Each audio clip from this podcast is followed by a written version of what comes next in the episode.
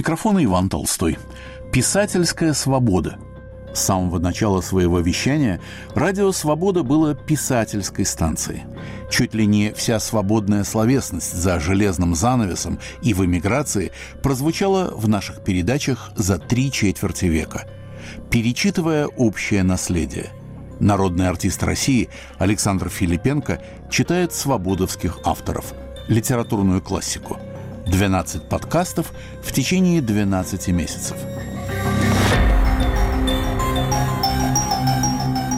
Сегодня «Улыбка Будды», глава из романа «В круге первом» Александра Солженицына.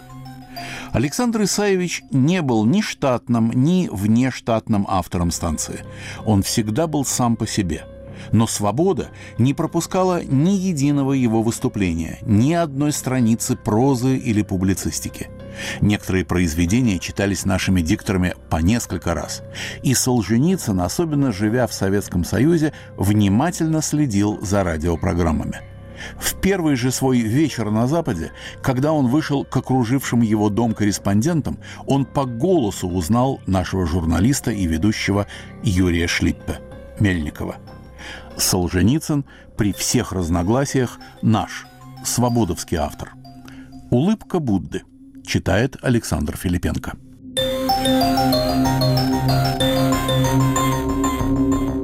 Действие нашего замечательного повествования относится к тому многославному, пышущему жаром лету 1940 года, когда арестанты в количестве значительно превышающем легендарные 40 бочек изнывали в набедренных повязках от неподвижной духоты за тускло-рыбьими намордниками всемирно известной Бутырской тюрьмы. Что сказать об этом полезном, налаженном учреждении – Родословную свою оно вело от екатерининских казарм. В жестокий век императрицы не пожалели кирпича на его крепостные стены и сводчатые арки. Почтенный замок был построен, как замки строиться должны. После смерти просвещенной корреспондентки Вольтера эти гулкие помещения, где раздавался грубый топот карабинерских сапог, на долгие годы пришли в запустение – но по мере того, как на отчизну нашу надвигался всеми желаемый прогресс, царственные потомки упомянутой властной дамы почли за благо испомещать там равно еретиков, колебавших православный престол, и мракобесов, сопротивлявшихся прогрессу мастерок-каменщика и терка-штукатура помогли разделить эти анфилады на сотни просторных и уютных камер, а непревзойденное искусство отечественных кузнецов выковало несгибаемые решетки на окна и трубчатые дуги кроватей, опускаемых на ночь и поднимаемых днем. Лучшие умельцы из числа наших талантливых крепостных внесли свой драгоценный вклад в бессмертную славу Бутырского замка. Ткачи ткали холщовые мешки на дуги коек, водопроводчики прокладывали мудрую систему стока нечистот, жестянщики клепали вместительные – четырех- и шестиведерные параши с ручками и даже крышками. Плотники прорезали в дверях кормушки, стекольщики вставляли глазки, слесари навешивали замки, особые мастера, стеклоарматурщики, в сверхновое время наркома Ежова залили мутно-стекольный раствор по проволочной арматуре и воздвигли уникальные в своем роде намордники, закрывшие от зловредных арестантов последний, видимый ими уголок тюремного двора, здание острожной церкви, тоже пригодившееся под тюрьму, и клочок синего неба. Соображение удобства иметь надзирателей большей частью без законченного высшего образования подвигнули опекунов Бутырского санатория к тому, чтобы в стены камер вмуровывать ровно по 25 коечных дуг, создавая основы простого арифметического расчета. Четыре камеры, сто голов, один коридор – двести. И так долгие десятилетия процветало это целительное заведение, не вызывая ни нареканий общественности, ни жалоб арестантов.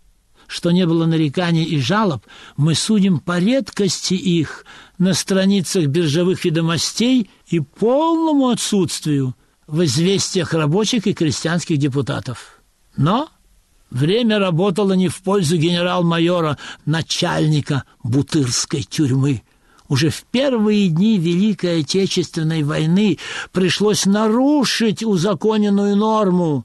25 голов в камере, помещая туда и излишних жителей, которым не доставалось койки. Когда избыток принял грозные размеры, койки были раз и навсегда опущены. Парусиновые мешки с них сняты, поверх засланы деревянные щиты, и торжествующий генерал-майор сотоварищи вталкивал в камеру сперва по 50 человек, а после всемирной исторической победы над гитлеризмом и по 75, что опять-таки не затрудняло надзирателей, знавших, что в коридоре теперь 600 голов, за что им выплачивалась премиальная надбавка. В такую густоту уже не имело смысла давать книг, шахматы, домино, ибо их все равно не хватало. Со временем уменьшалась врагам народа хлебная пайка, рыбу заменили мясом амфибий и перепончатокрылых, а капусту и крапиву – кормовым силосом. И страшная Пугачевская башня, где императрица держала на цепи народного героя, теперь получила мирное название «Башни Силосной». А люди текли, приходили все новые, Бледнела и искажалась изустная арестантская традиция.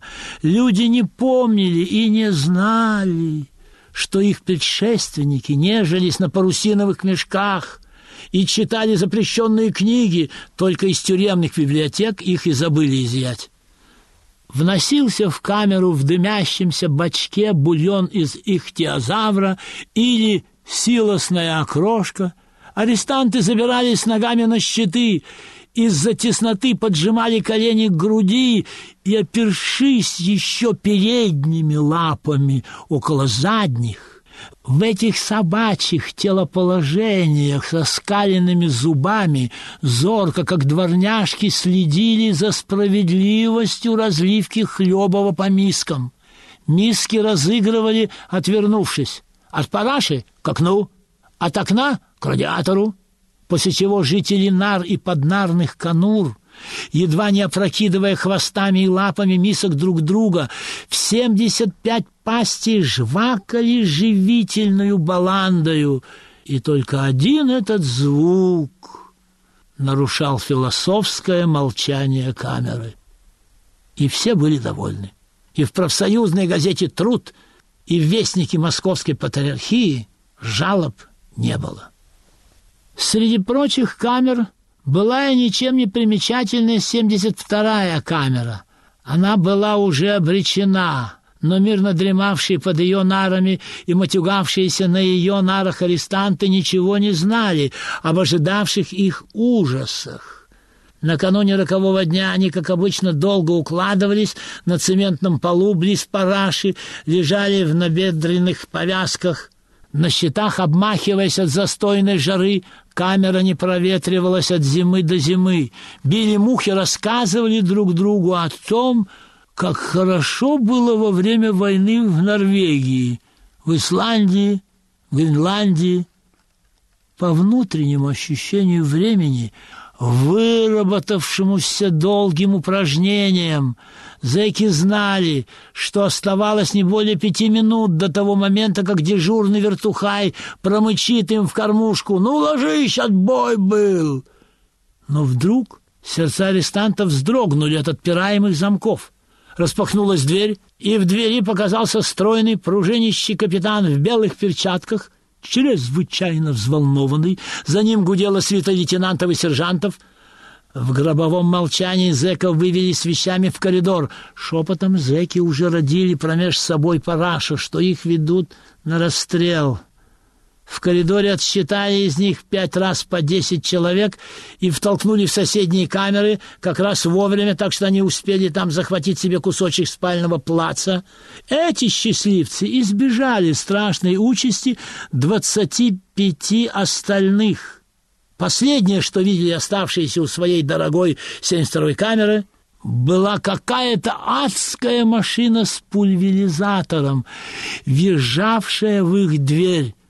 Потом их повернули через правое плечо, и под звяканье надзирательских ключей, опряжки поясов и щелканье пальцами, то были приняты в бутырках надзирательские сигналы виду зэка – повели через многие внутренние стальные двери, спускаясь по многочисленным лестницам в холл, который не был ни подвалом расстрелов, ни пыточным подземельем, а широко был известен в народе зэков как предбанник знаменитых бутырских бань.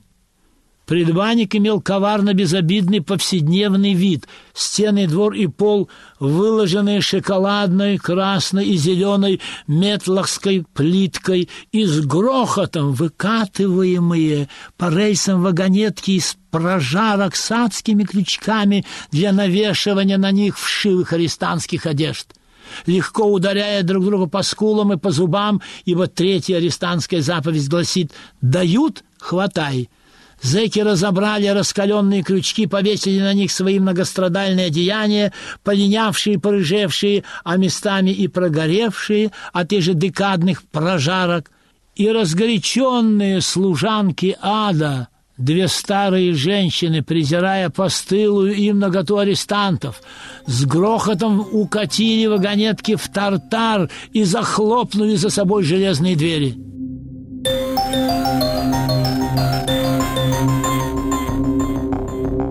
Писательская свобода. Улыбка Будды. Глава из романа Александра Солженицына «В круге первом». Читает Александр Филипенко.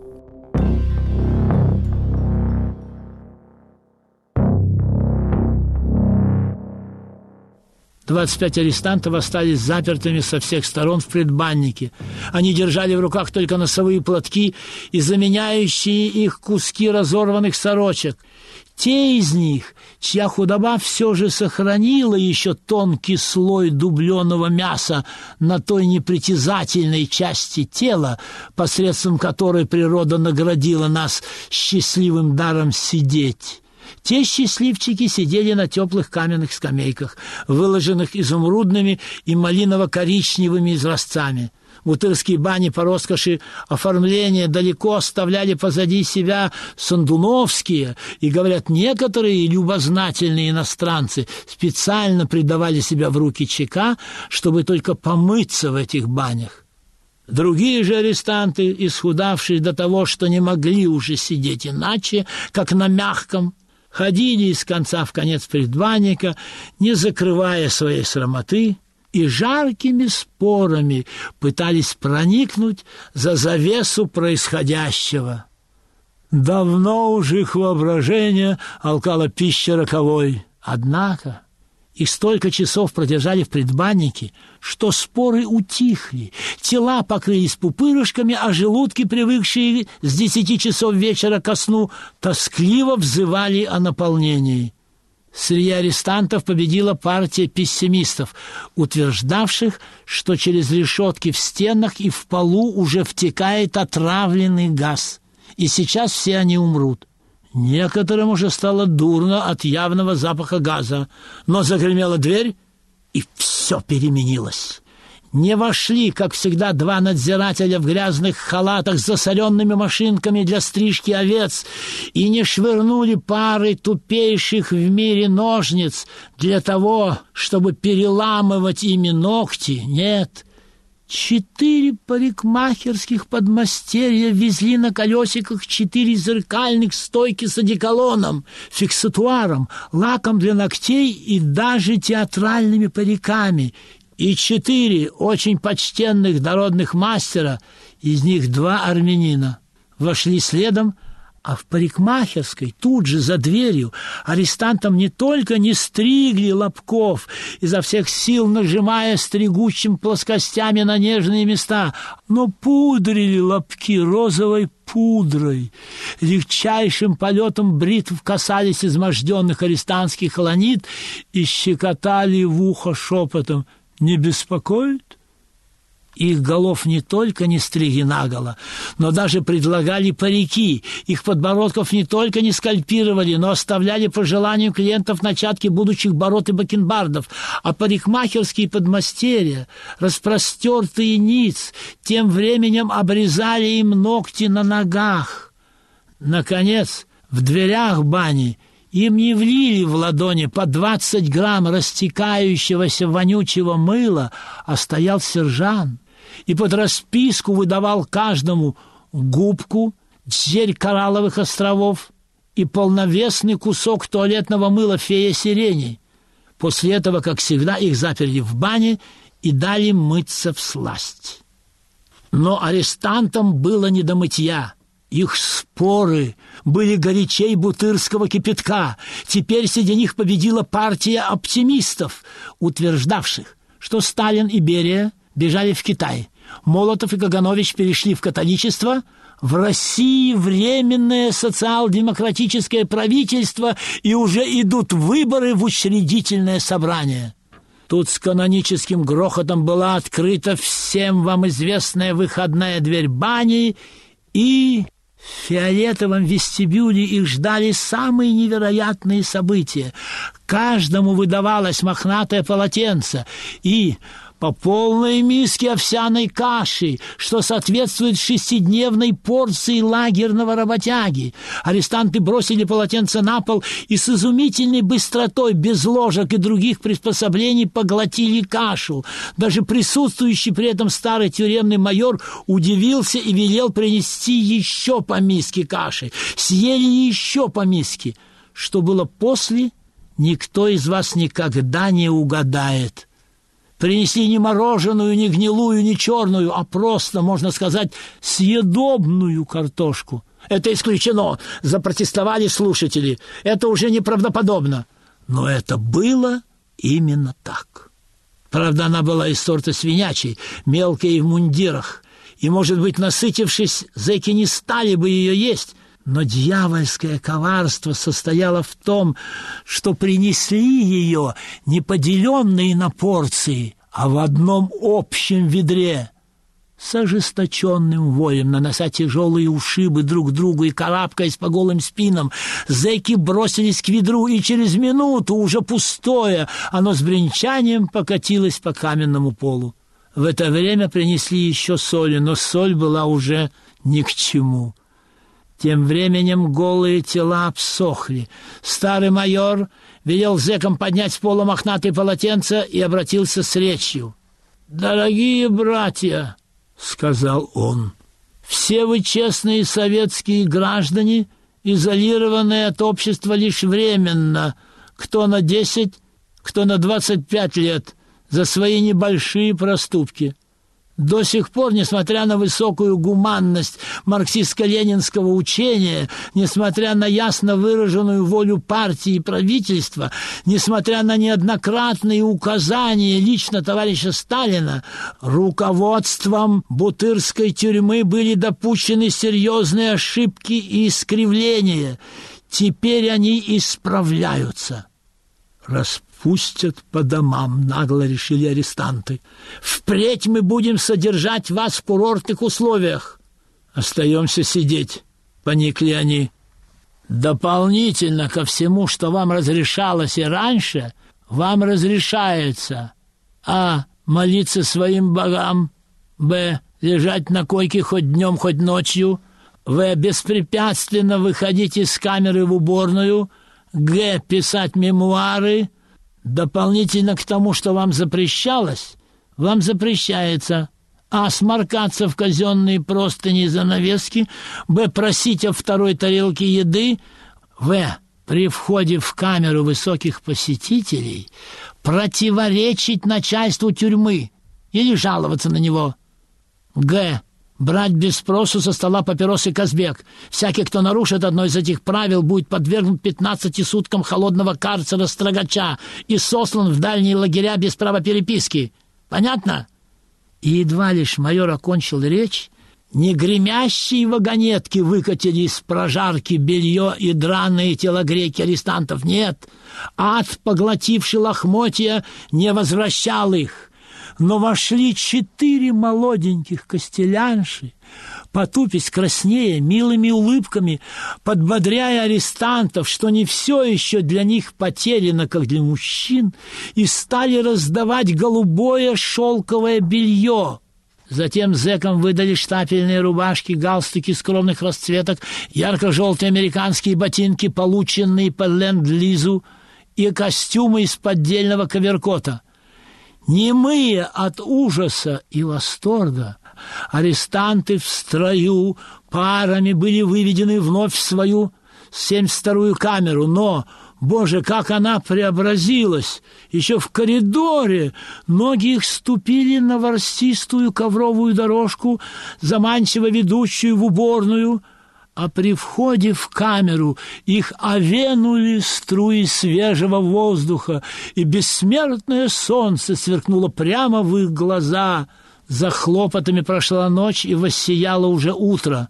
Оказалось, что за ночь решетки покрашены в голубой цвет, намордники с окон сняты, а на бывшей Бутырской церкви, стоящей внутри двора, укреплено поворотное отражательное зеркало и специально приставленный к нему надзиратель регулирует его так, чтоб отраженный солнечный поток все время бы падал в окна 72-й камеры.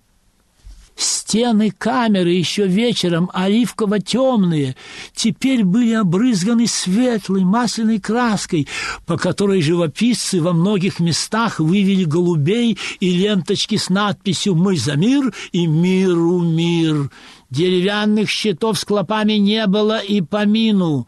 На рамы кровати были натянуты холщовые подвески, в них лежали перины, пуховые подушки — а из-за кокетливо отвернутого края одеяла сверкали белизной пододеяльник и простыня. У каждой из двадцати пяти коек стояла тумбочка, по стенам тянулись полки с книгами Маркса, Энгельса, Блаженного Августина и Фомы Аквинского. Посреди камеры стоял стол под накрахмаленной скатертью, на нем ваза с цветами, пепельница — и нераспечатанная пачка Казбека. Всю роскошь этой волшебной ночи удалось оформить через бухгалтерию, и только сорт папирос Казбек нельзя было подогнать ни под одну расходную статью. Начальник тюрьмы решил шикануть Казбеком на свои деньги. Оттого и кара за него была назначена такая строгая. Но более всего преобразился тот угол, где прежде стояла параша – Стена была отмыта до бела и выкрашена. Вверху теплилась большая лампада перед иконой Богоматери с младенцем, сверкал ризами чудотворец Николай Мерликийский, возвышалась на этажерке белая статуя католической Мадонны, а в неглубокой нише, оставленной еще строителями, лежали Библия, Коран, Талмуд, и стояла маленькая темная статуэтка Будды — по грудь. Глаза Будды были немного сощурены, углы губ отведены назад, и в потемневшей бронзе чудилось, что Будда улыбался.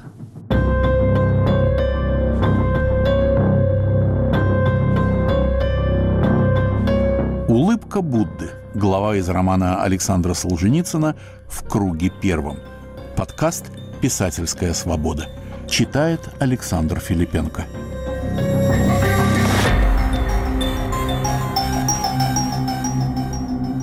Сытые кашей и картошкой, и потрясенные, невместимым обилием впечатлений, зэки разделись и сразу заснули – Легкий эол колебал на окнах кружевные занавески, не допускавшие мух. Надзиратель стоял в приотворенных дверях и следил, чтоб никто не спер Казбека.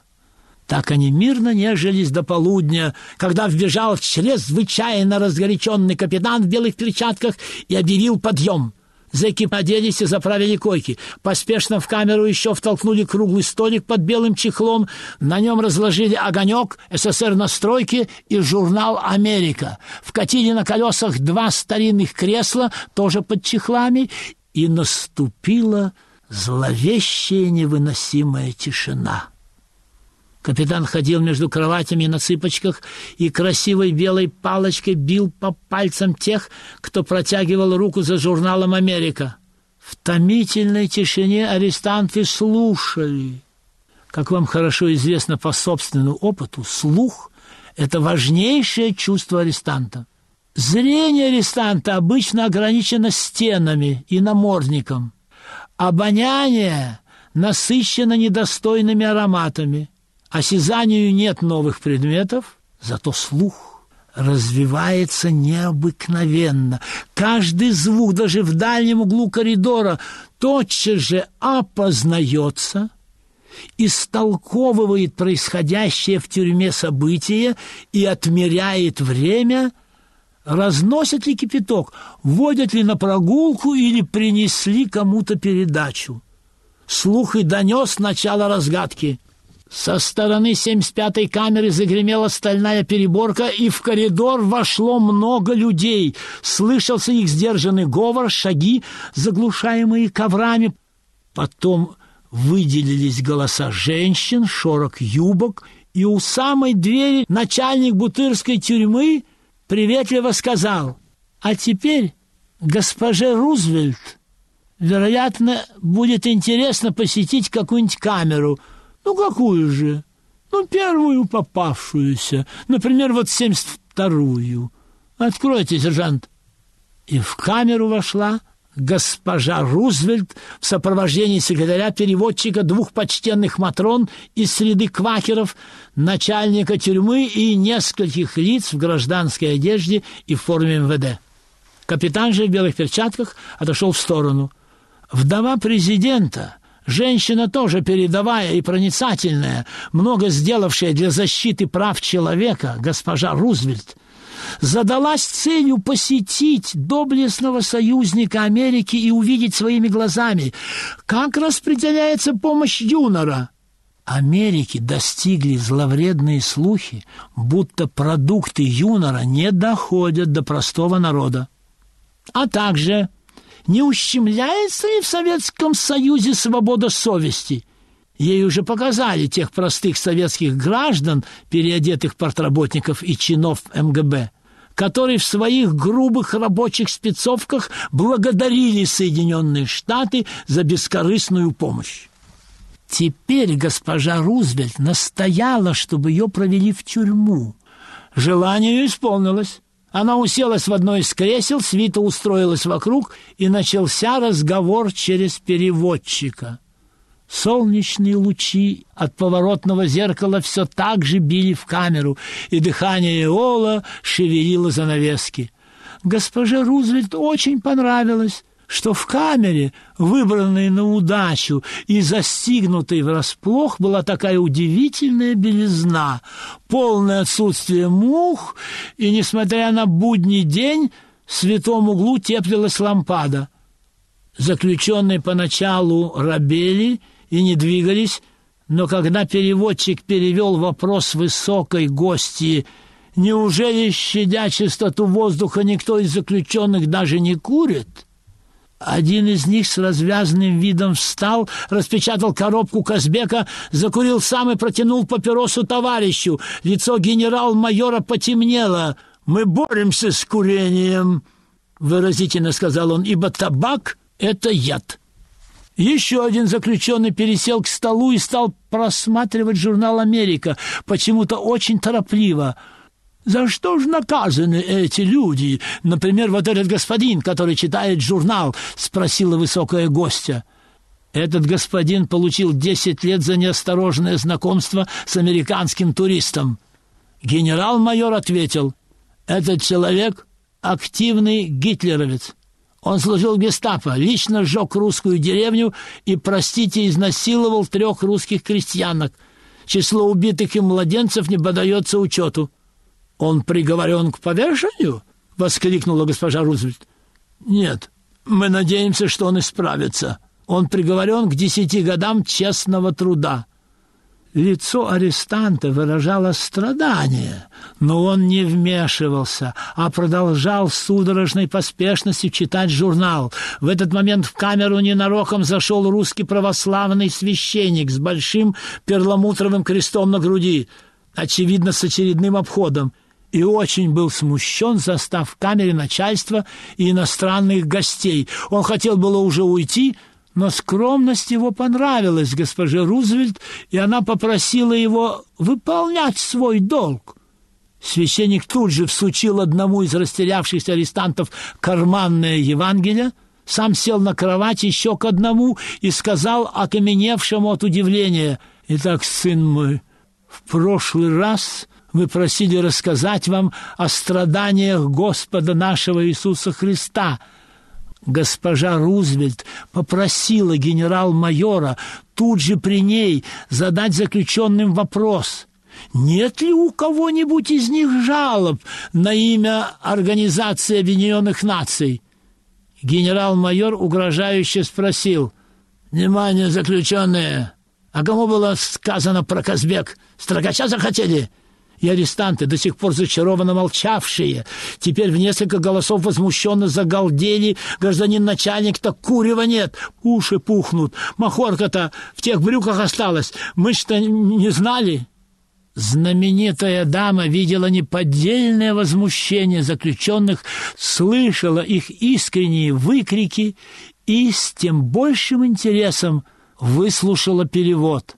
Они единодушно протестуют против тяжелого положения негров в Америке и просят рассмотреть этот вопрос в ООН. Так, в приятной взаимной беседе прошло минут около пятнадцати. В этот момент дежурный по коридору доложил начальнику тюрьмы, что принесли обед. Гостья попросила, не стесняясь, раздавать обед при ней. Распахнулась дверь, и хорошенькие молоденькие официантки, кажется, те же переодетые костелянши, внеся в сутках обыкновенную куриную лапшу, стали разливать ее по тарелкам. Во мгновение, словно порыв первобытного инстинкта, преобразил благообразных арестантов. Они вспомнили, прыгнули в ботинках на свои постели, поджали колени к груди, оперлись еще руками около ног и в этих собачьих телоположениях со скаленными зубами зорко наблюдали за справедливостью разливки лапши.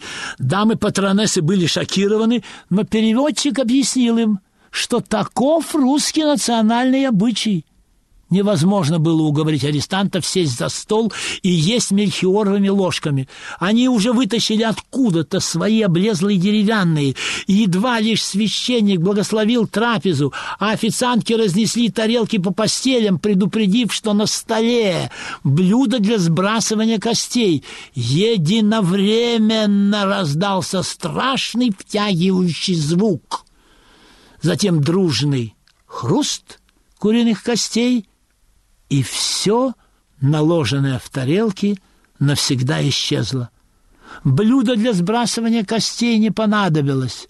«Может быть, они голодные?» — высказала нелепое предположение встревоженная гостья. «Может быть, они хотят еще?» «Добавки никто не хочет?» — хрипло спросил генерал. «Но никто не хотел добавки», зная мудрое лагерное выражение. «Прокурор добавит». Однако тефтели с рисом зэки проглотили с той же неописуемой быстротой. Компота же в этот день не полагалось, так как день был будний. Убедившись в ложности инсинуаций, распускаемых злопыхателями в западном мире, миссис Рузвельт со всей своей свитой вышла в коридор и там сказала, но как грубы их манеры и как низко развитие этих несчастных. Можно надеяться, однако, что за десять лет они приучатся здесь к культуре. У вас великолепная тюрьма. Священник выскочил из камеры между свитой, торопясь, пока не захлопнули дверь. Когда гости из коридора ушли, в камеру вбежал капитан в белых перчатках. «Встать! Становись, подво! Выходи в коридор!»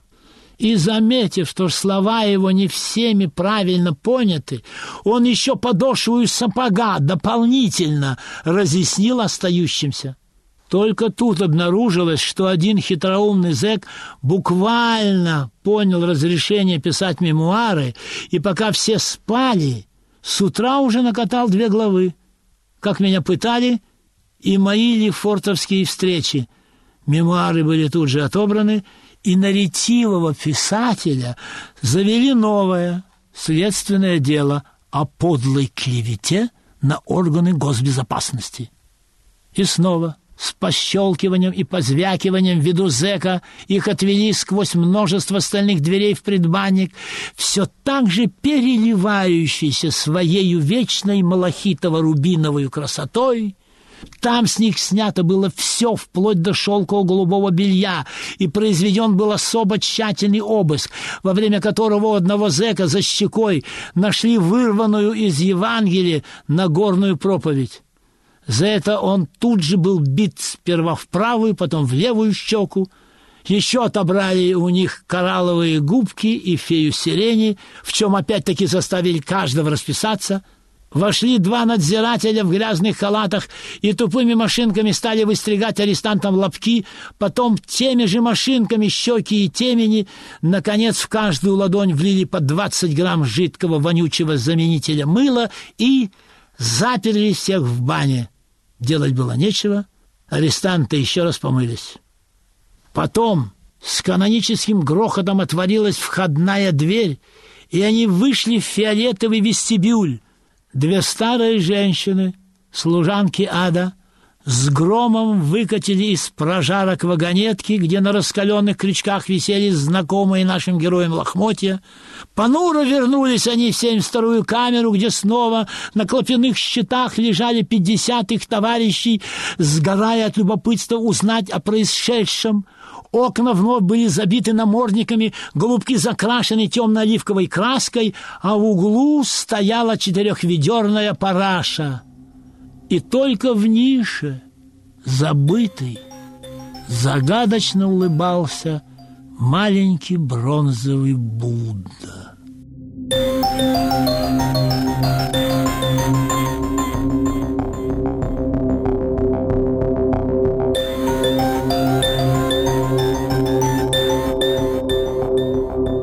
Слушали «Улыбку Будды», главу из романа Александра Солженицына «В круге первом». Читал народный артист Александр Филипенко. Выпуски «Писательской свободы» будут звучать каждое последнее воскресенье месяца в течение 2024 года. Слушайте нас на сайте свобода.орг и в других удобных для вас агрегаторах подкастов. Режиссер Юлия Голубева, редактор Иван Толстой.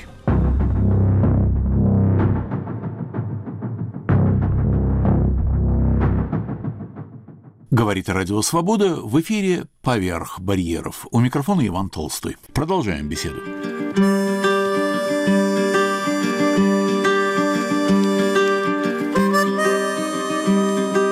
Время кепок или отрывки из 50-х.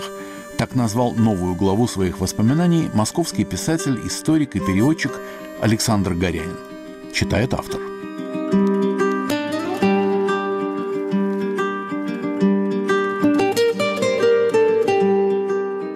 50-е годы. Они уже скрылись за поворотом, грустит Михаил Казаков в фильме «Покровские ворота». Начало 50-х – мои детские годы, конец 50-х – юношеские. Неплохо их помню. На самых давних кадрах моей памяти по улицам ходят мужчины в сапогах. Но это не военные. Все они, кроме того, в кепках, даже вопреки жаре. Сапоги медленно вытеснялись брюками, победившими к середине 50-х. Ширина брюк должна была совпадать с длиной ботинка. Так требовала еще довоенная норма. Слегка разорительная для обнищавшего в войну населения. После недолгого народного возмущения дудочками стеляк, брюки к концу 50-х заметно сузились у всех, и я какое-то время удивлялся, сколько же у нас оказалось тонконогих людей. Исключая, конечно, окраинных щеголей, наоборот, вставлявших в штанины какие-то немыслимые клинья – Поголовное ношение кепок изживалось куда дольше. Добро бы их носили те, кто скрывал ранние седины или пробор взаймы. Нет, в кепках ходили, исключая редких приверженцев шляп, практически все. И это не были кепи доктора Ватсона и Шерлока Холмса, а безобразные шестиклинки. Из-под них к ужасу особо впечатлительных мог стекать пот – Слова «фильм взят в качестве трофея» первыми всплывают в моей памяти при упоминании о кино начала 50-х. Советские фильмы я тогда видел реже, тем более, что у меня была возможность бесплатно, а не за 2 рубля, большие деньги, смотреть все, что показывали в клубе связи напротив почтамта. А там, мне кажется, крутили только трофейное – Видел я, конечно, и советские фильмы в пионерских лагерях, в том же клубе связи по праздникам, в летнем кинотеатре «Хива», а еще были школьные культпоходы. Между первым и шестым классами я был вполне киноман и, в общем, не упустил ничего. После смерти Сталина поток трофейных фильмов как-то неуловимо пошел на спад. Уже в новые времена мне многое объяснил журналист Виктор Горохов. Он блестяще владел английским и во время она подрабатывал тем, что писал тексты русских субтитров для, как он говорил, трофеев. «Попробуйте вспомнить», – сказал он, – «20 новых на тот момент советских фильмов от начала своей кинопамяти и примерно до 1953 года. Ручаясь, не вспомните». Я уверенно начал. Кубанские казаки, встречи на Эльбе, смелые люди, заговор обреченных, падение Берлина, неразлучные друзья, молодая гвардия, поезд идет на восток, секретная миссия в мирные дни, сказание о земле сибирской, да, еще Садко, но до двадцати не дотянул. «Неплохо, неплохо», – кивал Горохов. «Я не зря сказал про двадцать. На них народ ходил. Но за те же годы вышло еще примерно 40 советских фильмов, и на них народ не ходил. В лучшем случае это были биографии типа «Мичурин» или «Глинка», либо фильмы-спектакли. Зато трофейных фильмов за те же годы пустили в оборот сильно за сотню, и на многие из них люди шли снова и снова. Все оказалось просто. В руках государства было мало других столь же легких способов скрашивать людям их тяжкую жизнь как и легких источников дохода, не вкладываясь в кинопроизводство, не делая никому отчислений. В кино тогда ходили буквально все. Тысячи предприятий, вплоть до малых, по всей стране обзаводились киноустановками с небольшими залами, их гордо именовали клубами. Вот уж где был опиум для народа, добавил Горохов. СССР в послевоенное время не мог сразу создать свой Голливуд, использовал чужие Голливуды, и это был, уверяю, разумный выход. Все титры в трофейных фильмах были отрезаны. Заграничный и точка. Хотя маломальски образованным людям понять страну происхождения картины не было трудно. И у них возникал вопрос, ну немецкие это понятно, но почему среди трофеев большинство фильмов американские, страны союзника, правда сплошь довоенные? Кажется, легенда была такая. Захватили киноархив поверженной Германии и не стали вникать в детали. Трофей он и есть трофей. Годится к показу и ладно.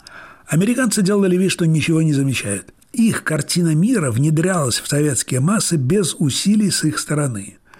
Начало 50-х годов в СССР называли эпохой великих строек коммунизма – Какие-то из этих строек были далеко от нас, например, Волгодонской канал, Куйбышевская ГЭС, Каховская ГЭС.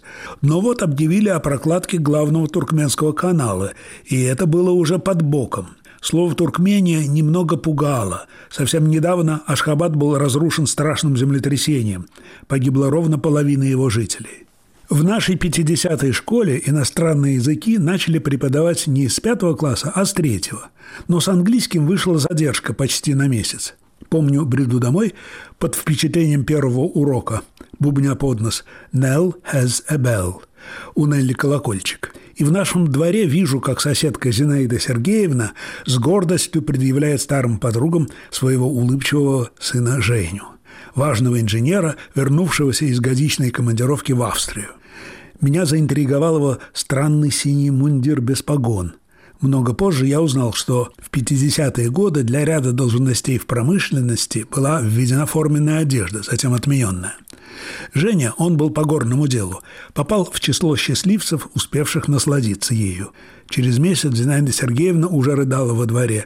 Женьку отправили на главный туркменский канал. Там землетрясение, сгинет он там. Других причастных к этому каналу я не встречал ни разу. Замысел был в том, чтобы заставить реку Амударью вернуться в свое былое русло Узбой и течь вместо Аральского моря в Каспийское, орошая все на своем пути. На пути, заметьте, через пески и теряя половину воды только на испарение. На карте в газете «Известия» все выглядело потрясающе. Когда канал будет готов, из Москвы, порта Пяти морей, можно будет на красавце-теплоходе плыть по Волге до Астрахани, затем пересечь Каспий до Красноводска, ныне Туркменбаши, войти в Узбой и плыть по нему до Амударьи, а по ней уже вверх по течению до Термеза на афганской границе, а по берегам будут тянуться сады, виноградники, хлопковые поля – Газеты славили будущий водный путь длиной больше тысячи километров. Славили шагающие экскаваторы, но без подробностей о том, как продвигается стройка. Сразу после смерти Сталина она была брошена. С Женькой ничего дурного не случилось. У нас на географаке климатологию преподавал профессор Леонид Николаевич Бабушкин. В студенческие годы я с ним вне занятий не перемолвился и словом. Но года спустя мы случайно разговорились в неформальной обстановке, и я узнал неожиданные подробности про начатый и брошенный канал.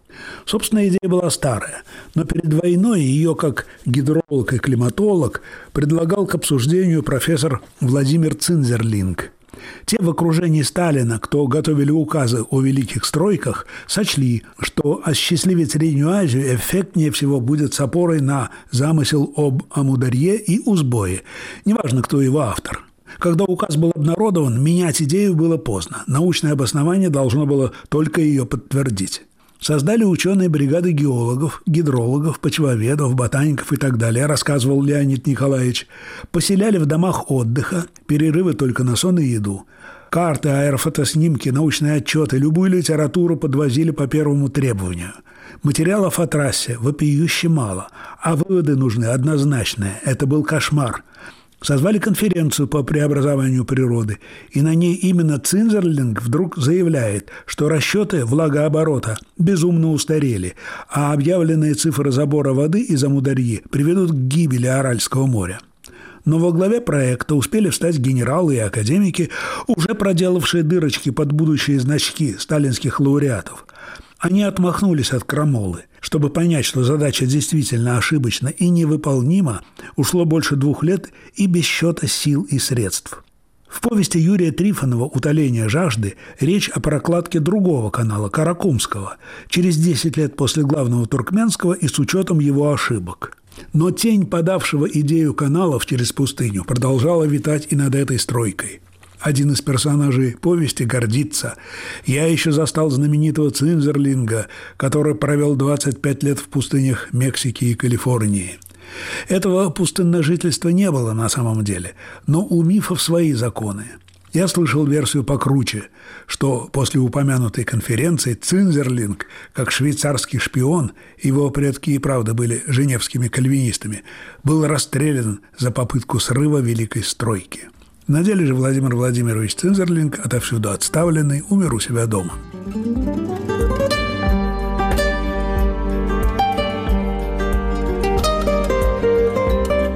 На волнах Радио Свобода выпуск «Поверх барьеров». Время кепок или отрывки из 50-х. Новая глава воспоминаний писателя, историка и переводчика Александра Горянина. Читает автор. Автор.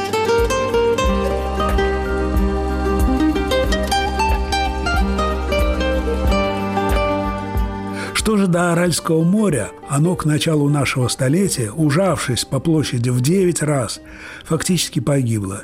И именно по причине неумеренного забора воды из Амударьи.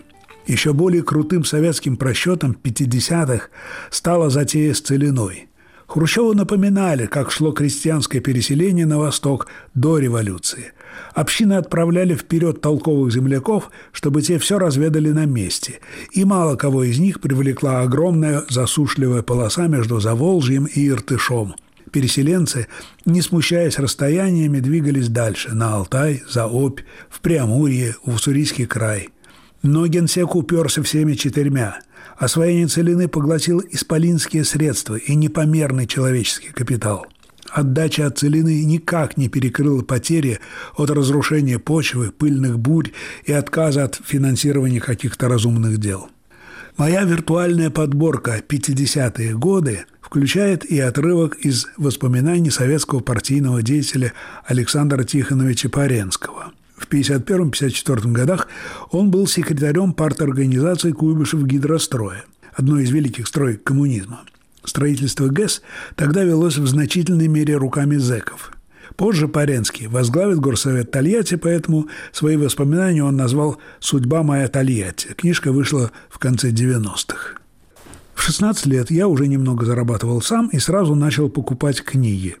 Моему другу Валерию Агееву деньги на книги давала мать. Она надеялась уберечь сына от более пагубных пороков. Мы с Валерой хотели понять, среди прочего, как видит Вторую мировую войну побежденная сторона – Начиная с середины 50-х, издательства иностранной литературы и военный издат выпустили десятки переводных книг о Второй мировой в целом и о русском фронте. Например, историю Второй мировой войны Курта фон Типпельскирха, сухопутную армию Германии Мюллера Гильдебранда, танки вперед Гейнца Гудериана. Этот список длинен. Самыми информативными для нас были книги «Роковые решения» и «Итоги Второй мировой войны». Они состояли из самостоятельных глав, каждая была посвящена другому аспекту или периоду войны, и каждая написана другим немецким генералом. Напомню, битым генералом. Переводили не только немцев. В те же годы на русском вышли шесть увесистых томов официальной английской истории Второй мировой войны под названием «Большая стратегия», автобиография американского генерала Риджуэя под названием «Солдат» и много чего еще. Даже на этом фоне меня поразила, помню, своей нейтральностью книга Александра Верта «Франция, 1940-1955». Уже в наше время я упомянул об этом потоке переводов в каком-то разговоре, но меня заверили, что я что-то путаю. Да, эти авторы изданы по-русски, но изданы в последние 15-20 лет, а в 50-е годы свирепый идеологический контроль исключал подобное. Мой собеседник картинно разводил руками. История Второй мировой гитлеровского генерала Тепельскирха на русском в 56 году в открытой продаже. Извините, вам это приснилось. Кстати, у меня тоже нет ответа на вопрос, что делал в эти годы свирепый идеологический контроль. Спал, что ли? Жалею о куда-то сгинувшей у меня книге «Наследник из Калькутты», авторами которой значились Штильмарк и Василевский. Она вышла в конце 50-х в Москве и остается выразительным памятником тому десятилетию. А в самом его начале, в Гулаговском лагере, на прокладке железной дороги Салихард-Игарка, позже известной как «Мертвая дорога», заключенный Роберт Штильмарк, боевой офицер, прошедший всю войну и сидевший по пустяковой статье – восхвалял германское оружие. Вечерами рассказывал блатным занятные истории с продолжением, сочиняя их прямо на ходу, тискал романы.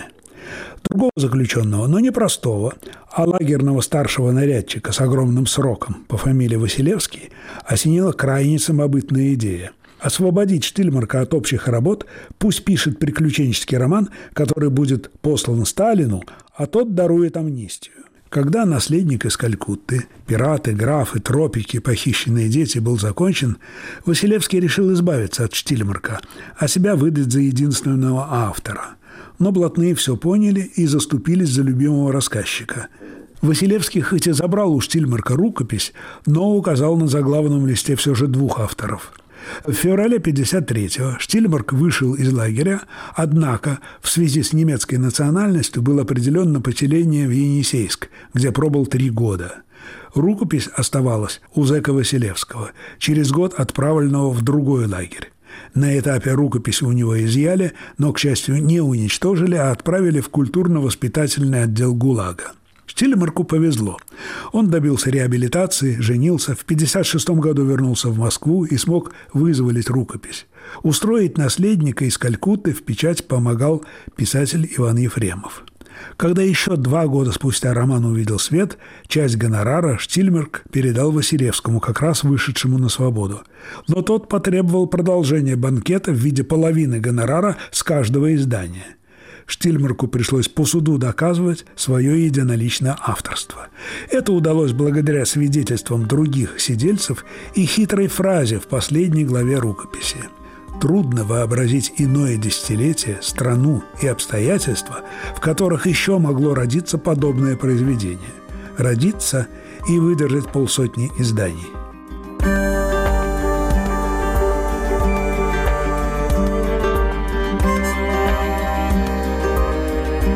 волнах Радио Свобода вы слушали «Время кепок» или «Отрывки из 50-х» новую главу воспоминаний московского писателя, историка и переводчика Александра Горянина. Выпуск «Поверх барьеров» завершен. Над программой работали режиссер Юлия Голубева и редактор Иван Толстой.